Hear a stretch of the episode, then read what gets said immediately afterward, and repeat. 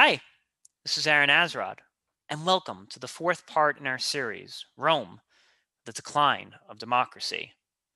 Where we last left our story, Antony and Octavius have now mobilized their resources to fight one another for control of Rome. Brett, take it away. The liberator force in Rome has been thoroughly defeated. Antony and Octavius, through extra political and political means, meaning the official channels of being the second triumvirate and being empowered to make decisions, along with the less, more legally dubious route of just having an army that's loyal to them, have purged the Senate of resistance. They have finished off uh, Cassius and Brutus, the last two major threats to their power, they are now the sole rulers of the Roman Empire. And I, for completeness sake, um, I should say that there's actually there's a third person in this named Lepidus, who was a friend of Julius Caesar, and he's kind of acting as a um, a gate for Antony, who has no official power in the government. So he's there because Lepidus is a governor, so he's there to just like say whatever Antony wants and, and put that through. But really, everyone knows that Lepidus is is not as important here as as Antony and uh, and Octavian. They split up the empire between east and west, with Octavian taking the west and Antony taking the east. Hmm. Antony's plan is to mobilize a grand army.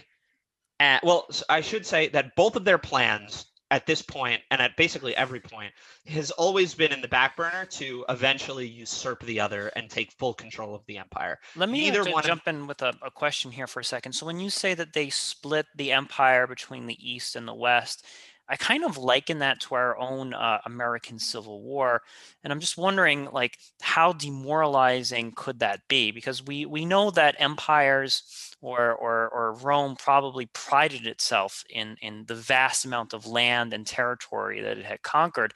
So I, I think that's a huge blow to the the the ego of the state to sort of be split in half, right? They they did not see it this way. It would it's it's akin to like you know having different governors in different states. Okay gotcha. You know like we don't consider the us to be weaker because we have multiple mayors. You know it's is it was probably pitched to them something along the lines of like you know he's in charge of uh, this is octavius. He's in charge of of these provinces. And this is mark antony. He's in charge of these provinces. So none of these sides was labeled as being like uh, because we labeled the south as annexing. So i'm wondering like it was like octavius wasn't labeled oh you're you're annexing from rome or antony you're annexing away from rome. No no. Um uh what happened essentially was rome was a, a singular body that was each each province was controlled by like an, an apparatus of bureaucrats, governors, proconsulars, propraetors, you know, people who just are running things. And then the Senate uh, kind of makes up rules and laws and delegates it down to them, right? But the people who are like directly boots on the ground in these provinces have a lot of authority. Gotcha. And what happened was was that when this triumvirate formed and they drawing up the, their plans, they're basically saying like, okay, Octavius, you're going to be the governor of these 10 provinces. Not illegal, but super weird, never done before. Bending those rules. We will see a constant bending of the rules. I see. So this is this is not like a, a giant succession. It's more of okay, I am I am uh, my jurisdiction rests in these areas. Okay, gotcha. Yeah, uh, that's that's exactly right. And they each had their own things that they had to take care of, but in the back of their mind, they each had their own things that they had to take care of in the sense of like, because at this point, their their triumvirate has been ratified by the Senate. Ratified by the Senate mostly because the Senate is now made up of like weak-willed yes men, and they're not special interest groups, but you could akin them to special interest groups. People who are like in it for themselves. Again, everyone was in it for themselves, but like let's say even more so than normal. And and um, yeah, so the Senate is is made up of of yes men, of weak-willed people, because all the firebrands have been conscripted, which means they've been killed, exiled, their property has been seized. They no longer have the means to, not capable of putting up a fight anymore. And also the fact that with the the end of the the liberator armies, Mark Antony and uh, Octavius are in control of like the vast majority of the military.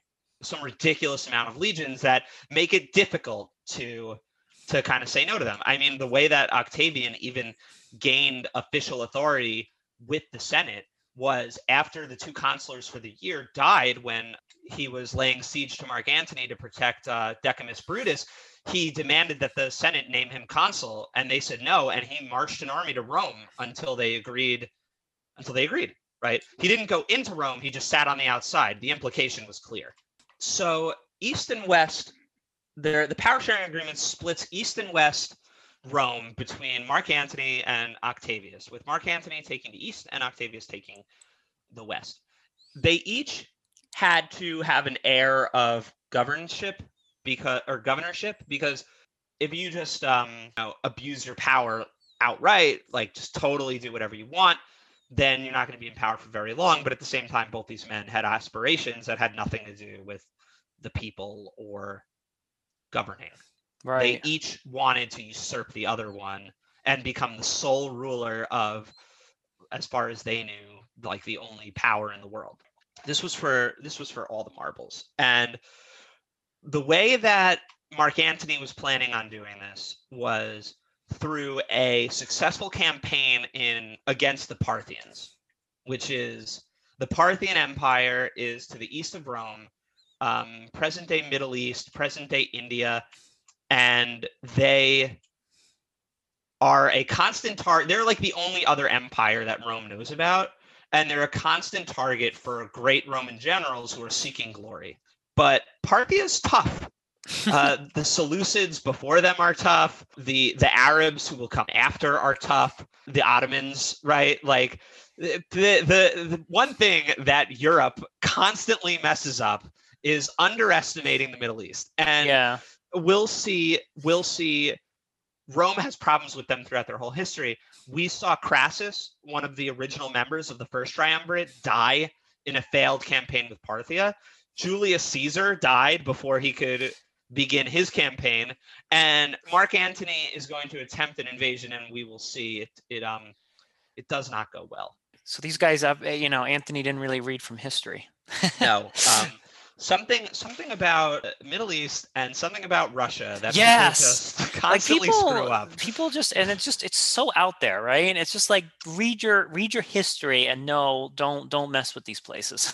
yeah, I mean history history it doesn't repeat itself, but it rhymes. Yes, yes. And uh, this this these events play out over and over and over again and I, I personally I think that's very interesting, right? Yeah. And these mistakes just keep getting made, and and you always say like, oh, how could they be so dumb in in invading this region? They're so foolish. Anyway, you know, how's that invasion of Iraq going? Good, I hope, right? Like it's it's we don't learn.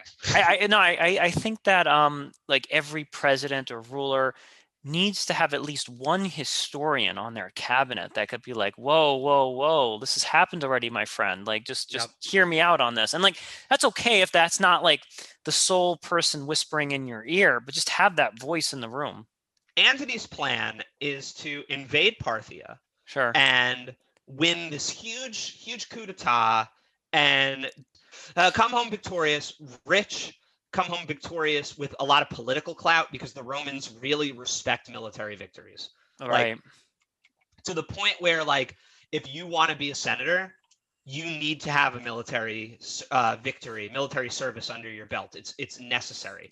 That's interesting. That's early uh, U.S. I think. I think we used to like we had Washington, Andrew Jackson, uh, Ulysses Grant. So I think we also kind of had that Roman heritage of like, oh, great general in war and now becoming president. And I think after Eisenhower, that sort of faded away. Every every every country after 476 AD, every country thinks that they're the next Rome.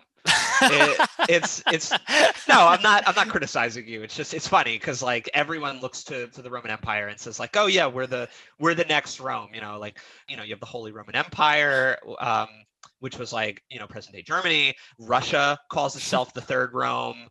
Um, I've even heard uh, the Ottomans call themselves the Third Rome, right? Because right, they they took over the Byzantine Empire. I've even heard some people claim that China is the Third Rome. Wow! Wow! I know it's it's wild. so Octavian doesn't have a plan so much as he has a bunch of jobs. Uh, though he has been saddled with lots of really kind of crummy tasks. One, he has to settle the troops, which is a pain right? Typically, after a war is over, you would use the money that you stole from the people you conquered to pay your troops. You'd use the land that you stole from the people you conquered to settle your troops, and and you'd be good to go. But because this last war was a civil war fought on territory that was already controlled by Rome, this did nothing but bankrupt the treasury even after the conscription was over, they barely had enough to go after the liberators. Now they have nothing. They're broke. So, where do you get the money to pay these soldiers? Where do you get the land to settle these soldiers? It was a serious problem, right? On top of that, Pompey Magnus, the I don't know if you remember his name from our second episode where he went to war with Julius Caesar. Pompey Magnus had a son who is now well, it depends who you asked. He's either A, the last admiral of the liberator fleet fighting for democracy or the head of a pirate armada terrorizing the Mediterranean, right? Depends if um, you're on that ship or outside that ship, right? Uh, yeah, basically. so so Pompey's son is kind of a problem. He's got he's has control of several major areas that Rome uses to produce their grain, like Corsica and uh, Sicily, and he is strangling the grain supply. And because he knows that you know it doesn't matter how much clout you have how much control over the soldiers you have a, a hungry city is not a quiet city right. right. Good good good good quote there. He is waging a war via blockades and you know stra- like i said strangling the grain supply. Octavian is tasked with these two things with settling the soldiers and with dealing with this pirate menace. So he enlists the help of uh, a childhood friend of his, someone really important who I'm, I, I'm afraid we won't be able to get too deep into who this person is, but his name, I would be remiss to not mention his name, which is Agrippa. Uh, Agrippa is Octavian's like main general, childhood friend, best friend. Uh, whenever we say things like Octavian won the battle of um, of Actium or like Octavian defeated um, Pompey, we're almost always really saying Agrippa did these things. Hmm. Agrippa's great. We, I, I would highly recommend doing some digging into him if you're if you're at all interested in late Republic military history. May we all be blessed with friends like Agrippa. Um, but anyway, so Agrippa builds a fleet and in secret. He actually he builds a fleet in a in a lake in the middle of the the country and then builds like a canal out to the sea because he knows that if he builds it in the normal docks then his his secret fleet will be discovered and destroyed before it can sail. Uh, and and they successfully deal with Pompey. And at the same time, Octavius he makes a decision where he's going to basically steal land and money from regular citizens and give them to the soldiers. It, should come as no surprise in this late Republican period that when you have to choose between making citizens happy and making soldiers happy, uh, you choose soldiers. Also, there is a uh, a conspiracy plot hatched against Octavian by Mark Antony's uh, wife, and Octavian successfully repels the insurgency and it gives Octavian this like air of legitimacy as a soldier. It, it's like I said, winning battles in Roman history is really important. It's really important. Now, would they they also kind of respect your work on the ground? Like it's not enough to just command troops to go from here to there. Like were these uh, Roman leaders like actually do they have their own feet on the ground and fought alongside their soldiers? Is that yes? But it's worth noting that even though they did do that, they have like a cadre of bodyguards ah, okay. who go in. It would be it's it's very difficult to like accidentally get killed when you're like a general in this era. I mean, yes. that's actually that's too far. It's not very hard. It happens and it happens a decent amount, but it's not it's not so much as like you can't as the opposing side just be like look for the guy in the most expensive armor and kill him. because he will be surrounded by by a, by people whose sole job it is to keep him alive. Okay, so that's like like the president's secret service in a way, because I, I think a lot of movies get this wrong, where they make it seem like the general is just a regular dude, just like completely in the midst of battle. But in reality, these people are surrounded by a, a legion of protection.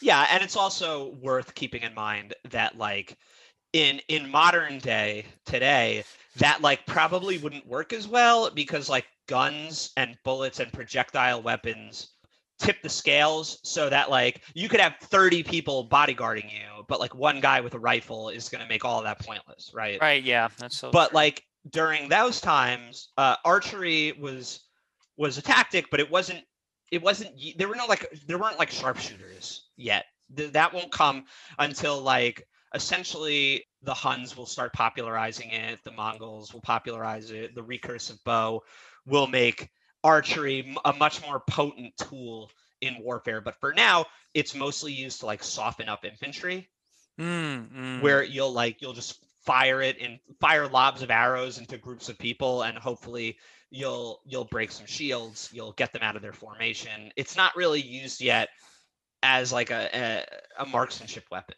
Like the reason I mention this is that I think it's important and this is something that perhaps even exists in, in the US today, is that we like our leaders to at least show some semblance of having the same level of public service as as as as the people that they're commanding. And i think that like having that presence on the battlefield and even if the the the scales are highly tipped and this person is shielded and protected i think that that kind of builds respect if they see that the person commanding them is also somewhat entrenched in that battle as opposed to just sitting in like a fortress and and and ordering people to do whatever.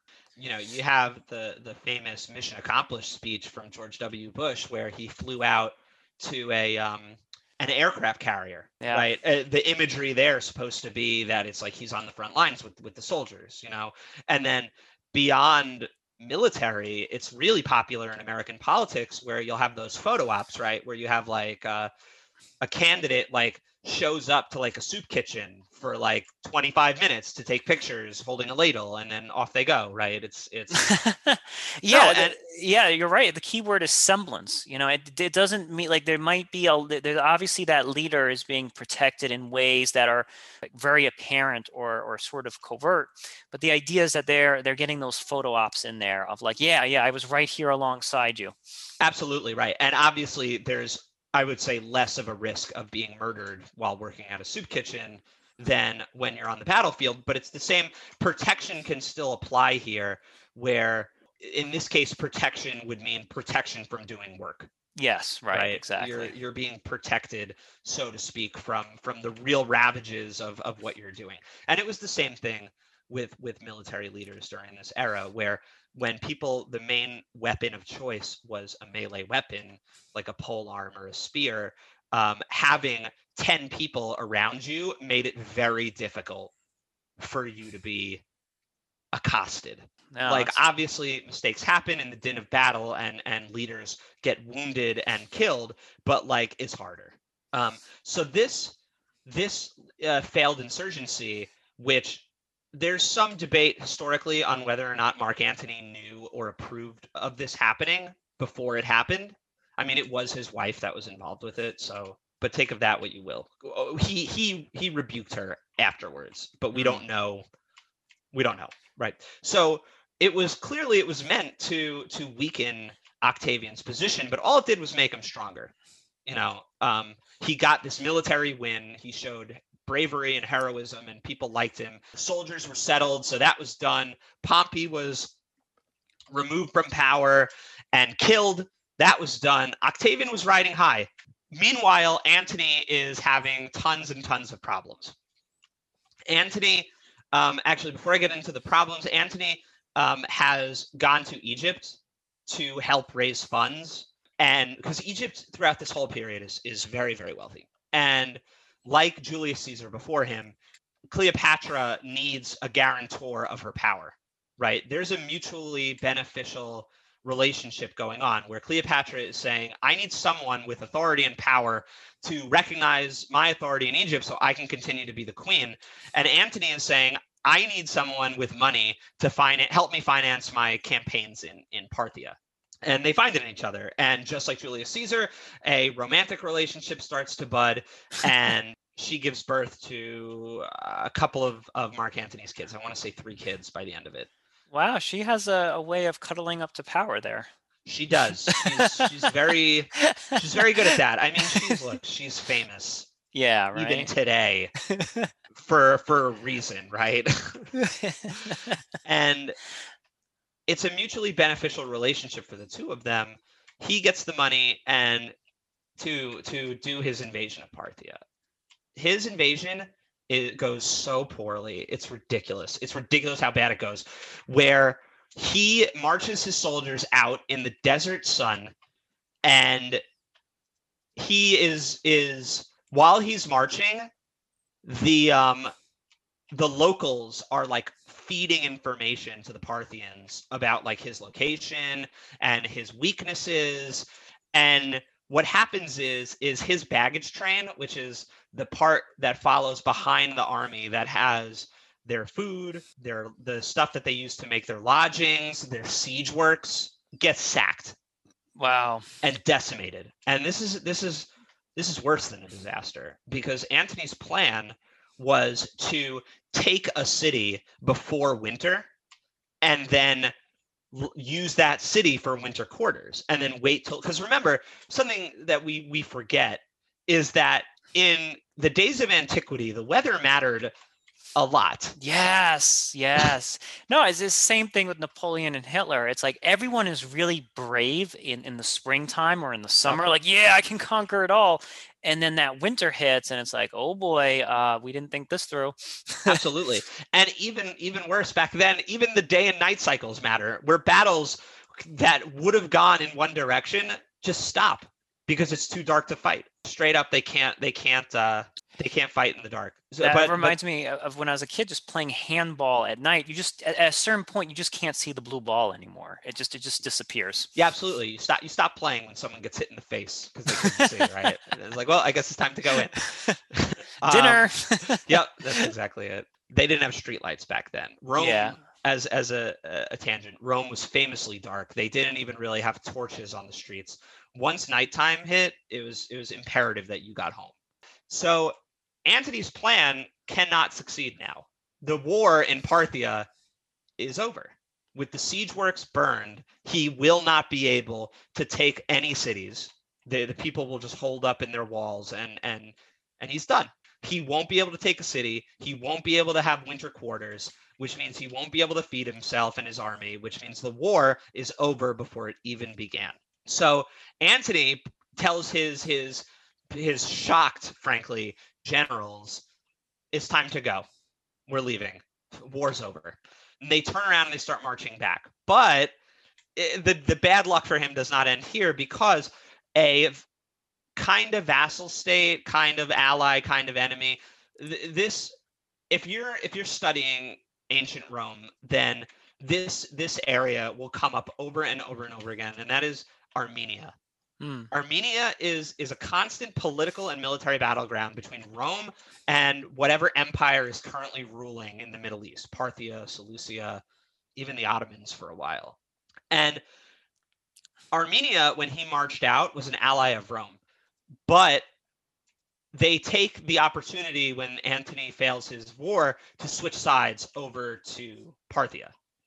And though they don't outright attack his army, they don't give him any kind of assistance or help. And so his soldiers marching back in in winter with with nowhere to stay, nowhere to rest, no friendly territory are they're dropping like flies. Antony loses something like 25% of his um of his force to just disease and cold. Now, this is actually something I kind of want to just put our thumb on a little bit because I think this does come up a lot today where you have like returning veterans and you have all of these organizations who are like, hey, you're not giving us the best body armor, or you're not treating us for PTSD, or you're not uh, providing quality health service. And I think that you, as a leader, can quickly lose the respect of your soldiers or your infantry if you're not aware of those services like if you're oh. if, if you're not fundamentally aware of like sh- shoot I didn't provide enough food for you guys, healthcare, or whatever, then no matter how brave or victorious you are in battle, you will come back with some resentment. Oh, absolutely. And the thing with democracy is your or our democracy is that your tools of of political clout are voters. They're not soldiers. Not yet yeah. anyway. And so it's when you don't support your just like with Mark Antony, if you don't properly support your soldiers, then you lose them. And with losing them, you lose your political clout. If you don't properly support your constituents, you lose them. And with them, you lose your political clout. Yes, absolutely. And you know what? Those you know the, you know it's funny be, not if not funny but sad rather like dead soldiers tell no tale so to speak but the the soldiers that come home alive they actually have stories to tell. Like you have all of these veterans who are like, hey, when I was out there, they didn't give us blah, blah, blah. They didn't give us body armor. They didn't, they gave us old rusted tanks from the 80s. All of these stories come back. And then that can kind of weaken your political clout over time. The soldiers that come back and tell how, you know, ill prepared and ill equipped that that um, that venture was. So Antony starts to go native. Um, he's he divorces his divorces his wife, which at the time is actually Octavian's sister, which was meant to be like an olive branch. So you can imagine that that didn't go over so well. Sure. To, to be with Cleopatra more. Um, he starts like naming his children like the heads of provinces that are under his control, which has dynastic implications, which is uh, very startling to the Roman people. I want to talk about this idea a little bit is that it's this idea that if you don't have your house in order, that that that can kind of seep into your governance. So I think that if he's having problems with his wife and he's having problems with his successors and the and the family, I, I think there is a thing to be said that if you don't have your house in order, it makes it really hard to kind of govern uh, you know an entire empire so to speak would you would... his priorities are getting all messed up here where w- the implications of what he's doing seem to be that he's carving out a piece of rome to be his own personal kingdom with he and cleopatra at the head. Yes yes. And octavian hinges on jumps on this and and calls him out and tears him up and eventually turns public sentiment enough an- against antony enough yeah. that the senate agrees that it's it's it's too much and they say yes we are we are deposing antony and whatever you say octavian we're doing it right now i, I don't want to paint Cleopatra as being like this vixen or or or, or something, but like I, I have to say that she must have had some influence because he seemed to have a very clear objective and goal. But then he gets down to Cleopatra and it's like, oh yeah, sweetheart, we can now have this empire together, just you and I. I, I feel that she's manipulating him in, in, a way and that's that's kind of sidetracking him from from being able to and i, I know I, I, know it's a stereotype to kind of think of women as being like this this meddling force that that kind of destroys destroys things but i think that's what she's doing in this particular instance. That is a, a theme in roman history and roman folk tales uh, throughout their entire existence is this idea of like women taking down great men Right, right. right. Uh, true or not, and frankly, it's usually not. But that's like a thing, right? Like I mean, like and even European history is is littered with evil stepmothers and witches, and it's they often get the short end. And it's funny that you say that you see her as like a vixen and a manipulator because that's how Octavian was trying to paint her as. It was really important to Octavian that he lay as much blame at the feet of Cleopatra as he could because it makes it easier. It's easier it is easier for Octavian to go to the Senate and say we need to declare war on Cleopatra and Egypt because they are uh, annexing our territory than it is to say we need to declare war on fellow Roman Mark Antony because he's annexing. I, I, I don't see it that way because I think I would say no sir you're the one that betrayed your own convictions like you should have stayed with your wife you should have just you know pay, you know you should have just followed the course because you can't just blame somebody else for basically taking you down a detour and then be like oh no no she tricked me. It's like if you're a ruler it's a very weak move to blame somebody else for taking you down a detour. It's expected that the ruler always makes the right choice and they they are above being tricked. I think a good analogy would be the thing that just happened with in South Korea with where and I apologize for not knowing the all the details of this, but it was something really scandalous like the president it turns out was like getting advice from what basically amounts to a cult and making policy decisions on you know what's going on like making policy decisions based on like advice she was getting from like um basically from a cult from, wow. from this religious thing. Um, no, this this is actually really important right now because I think that as soon as a ruler starts blaming others for their misfortune or for bad advice, that is a sign that they are on on the decline. I, I, really, I really actually think that, that that that because I think true rulers may get good advice and they may get bad advice. When they get bad advice, a true ruler will say, I apologize. I was misinformed. However, here's the corrective step. But I think when a ruler just starts pointing at, no, it's Cleopatra. She's the evil one. She blah. I feel like that's a sign that your power is starting to go on the decline when you start blaming cults and rogue women for your for your bad decision making. Well, I can definitely tell you that Octavius's power will not be on the decline after this. Um, oh, okay he for sure is going to come out of this on top. Uh, another another uh, example might be something like when you're attacking a politician for their decisions, especially in America. A lot of times it's easier and more effective rather than say, I think that this guy is making bad decisions. It's easier to say this guy's in the pocket of um, lobbyists. Yeah, right? you're you're totally right about that. that so that... instead of taking all this time to be like your plan for renew for implementing renewables in New York is short-sighted and I don't think it's going to work. I have my own ideas. It's just easier to be like, you know, um, Aaron, you're in the pocket of big oil. Everything you do is because of everything you do is because of big oil. I'm not even going to go further into what you're trying to do because it's all big oil that's doing it. You're compromised. Get out of here. Yes. Yeah i like that word that you just used compromised. And i think that you know how i react to that as a ruler i could act a number of different ways. And if i say yeah yeah the big oil tricked me or whatever my power is gonna is gonna decline as a result of me admitting that but if i say something like yeah, you know what? I'm giving I'm paying a little too much attention to big oil right now. Let me get some other voices in this room and let's make some wiser decision making.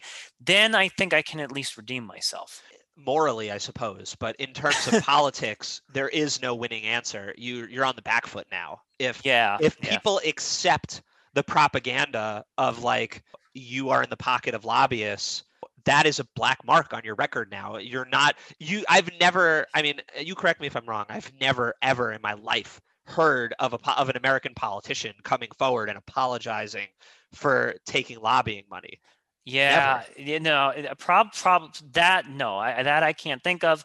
I do think of like maybe Kennedy apologizing for the the Bay of Pigs. Now that's not necessarily lobbyist money, but at least that's like an example of like I was listening to the wrong people in that situation, and I do apologize for that. Yeah, and and the fact is is that Octavian successfully pins this like going native thing to Cleopatra. And it's again one of the reasons that it's important is because it's hard to get armies of the same country to fight each other. Yes. Yes. Right. It's very hard. Brother so, versus brother. Yeah. Yeah, exactly. Neighbor versus neighbor, brother versus brother. And making that army into the Egyptian army instead of the Roman army is imperative to convincing your soldiers to go to war. I lo- whoa, I love that. So it's kind of like saying you're fighting the evil Cleopatrian army and that's just a way because there's a certain degree of otherness that you are now ascribing to that army and that's going to make it a lot easier for people to kill one another. Absolutely. And beyond that again to bring up the lobbying thing it's easier to convince the the senate the government the whoever to say like we need to get lobbying out of congress. That is easier than saying we need to get rid of these four senators because they've been compromised by lobbyists Gotcha. Yeah. to the point where you've literally never heard people make that claim, but people make the claim all the time of like, let's get money out of politics, right? Yes, yes, yes. That's easier. And frankly, I mean, I don't know if you've ever thought of it this way, but that could be used as a cover to have an attack on certain politicians, Sure. right? Eh, you can have politicians who are maybe their previous job was like they work for a telecommunications firm and now you can't outright attack them but you can say we need to get lo- uh, you- can't outright attack them because maybe they're popular but you can attack them indirectly by saying like telecommunications companies have too much control over government and we need to get them out and by turning people against telecommunications company you're also turning them against this person That's interesting. Wow. So it's it's kind of like hitting that person by proxy of, of an affiliation they have. Yeah. yeah you're guilty by association is is the goal that that they're pushing for and they succeed um what happens is antony lodges a will in the temple of the vesta defector from antony's camp tells octavian that he needs to see this will it's really important so octavian essentially steals the will out of the temple and reads it and he's i want to say horrified but really he's like super happy about it right because what the will says is that he's renouncing his Roman citizenry. He's leaving all of his fortunes to his illegitimate children with Cleopatra. Whoa. He decl- he declares uh, Cleopatra to be like the queen of kings. He declares Caesarion, who is Julius Caesar's illegitimate son with Cleopatra, to be the true heir of Julius Caesar's legacy. He's gone and he, he he wants to be buried in Alexandria in Egypt instead of in Rome. This is a huge deal. this this will is feeding the narrative of the foreign invader. That's basically what this will is doing. Oh yeah, I mean it's it feeds it to the point where it can't eat anymore. It's stuffed. This is it. This is the nail in the coffin. This is what Caesar uh, this is what Octavian uses to turn Rome against Mark Antony. Now, in fairness, Antony should not have, you know, decreed that he be buried in Alexandria. Like, if you want, if you really, so I think this is an issue of willpower because I would say that if Antony really wanted to rule Rome, he should have had he should have identified as being a Roman citizen first and have his burial place designated there. I, I think that he lost will somewhere along the line where he's like, no, I love you. I love Cleopatra. I want to be buried near where she lives or whatever. You know, like somewhere along the line, I think he just lost will. I think his aspirations were lower at this point than Mm, Octavian's, where Octavian wanted to rule all of Rome. And from what we're seeing, like I had said before, it seems like Octavian's goal here is to carve a piece of Rome for himself, probably making Egypt his capital and granting control of the provinces to his children, creating his own kingdom, his own dynasty. it's just it's not sticking to your original vision. This is enough to to turn the people against Mark Antony and start give give uh, Octavian the the the casus belli to invade Egypt to Mm, go after Mark Antony. Right, right. What we're gonna see, and I'll I'll I'll make this a little bit quicker, is that Antony's forces don't really like Cleopatra. They don't like being ordered around by a woman. They're not used to it. They don't like deferring to her for stuff, and they definitely don't like her being in charge of troops. It's at the time, it's bad luck for women to be on the battlefield. It's bad luck for women to be on ships. It's not good. They start abandoning Antony in droves. Antony is losing his forces. He, there's like one final battle, uh, the Battle of Actium, where it's 31 BC, and Antony is is absolutely decimated. Right. Wow. Um, what little troops survive flee to Egypt. Um, Octavian the next year immediately follows Antony. Antony's troops, like the second Octavian's troops get close to Antony's troops, Antony's troops surrender and switch sides. It- eh, it's like it's insane, right? His his world is is is falling apart. He tries to plan like one final battle where he can die with honor, and literally his troops, the second they make contact with the enemy, just switch sides and abandon him. Whoa. His his navy immediately surrenders as soon as they're in earshot of the enemy ships. He's he's left walking back al- basically alone. No money, no support, no nothing. He kills himself. Cleopatra is captured and she kills herself. The, I think the, the the legend goes that she had a a snake, an asp, smuggled into her chamber uh, in like a fruit basket, and she gets the snake to bite her, and she dies. And Julius Caesar's illegitimate son, Caesarion, is assassinated in Egypt. Sure, sure. Close Uh, up every last tie to this. Yeah. Two Caesars is one Caesar too many. Right. and and this is it. This is the end of the Civil War. Octavian is now in complete control of everything. I, I think this is actually a good place to pause, and I want to do a little analysis with you here because I think that the the the theme that I'm seeing here, and this is a, a theme that I maybe did not initially think of, is this theme of having a very clear vision of rulership, and and I think that uh, Mark Antony kind of makes this mistake at, at so many different junctures where he he gets sidetracked in his personal life. He gets sidetracked politically, like, okay, I want to rule Rome. Oh, oh, wait a minute. I don't want to rule Rome. I just want this section for me and my mistress to kind of like sit back and eat grapes and enjoy. And I think that when you compromise your core vision, there is usually going to be consequences, uh, like unforeseen consequences that sort of befall you. Absolutely. You're you're spot on here. Antony's career is plagued with these instances of him putting his own pleasure and his own desires ahead of what is required to rule. When Caesar leaves Mark Antony in charge of Rome, uh, something that I didn't speak about, but it happened um, during the time when Caesar was was rushing off to fight Pompey, the time that Caesar was in Egypt with Cleopatra, he left Mark Antony in charge. And Mark Antony did a real bad job. He was more interested in in feasting and drinking and gambling and women than he was in governing.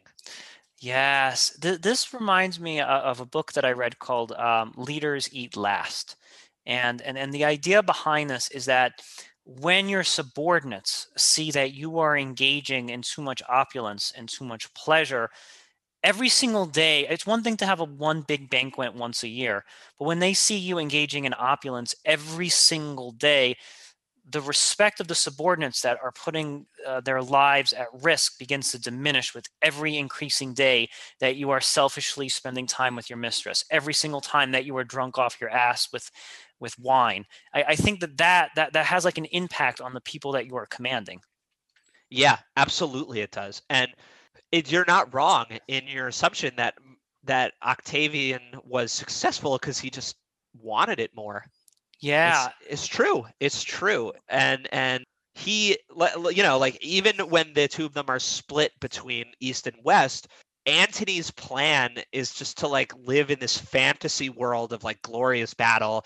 Every night is like you know eastern princesses and glorious banquets whereas octavian is dealing with pirates and land redistribution. It's not fun um, and this is this is this is this is a real issue because leaders have to have tremendous foresight and willpower and and we could even throw in the greek word like stoicism here that being a ruler is not about pleasure. It's just not about that. And i think that a lot like i think w- when you become a ruler that does gain you access to eastern princesses and money and and and luxury but if you kind of fall too victim to that too you you fall too much into that stop you start losing your eye on the like on the prize so to speak and that that that that it becomes a vacuum for people to then exploit and then basically dethrone you Yeah, I mean, and that's what happened, and that's that's what happened. Like you said, that that that is what happens. Which is, um, I think we talked about this in a previous episode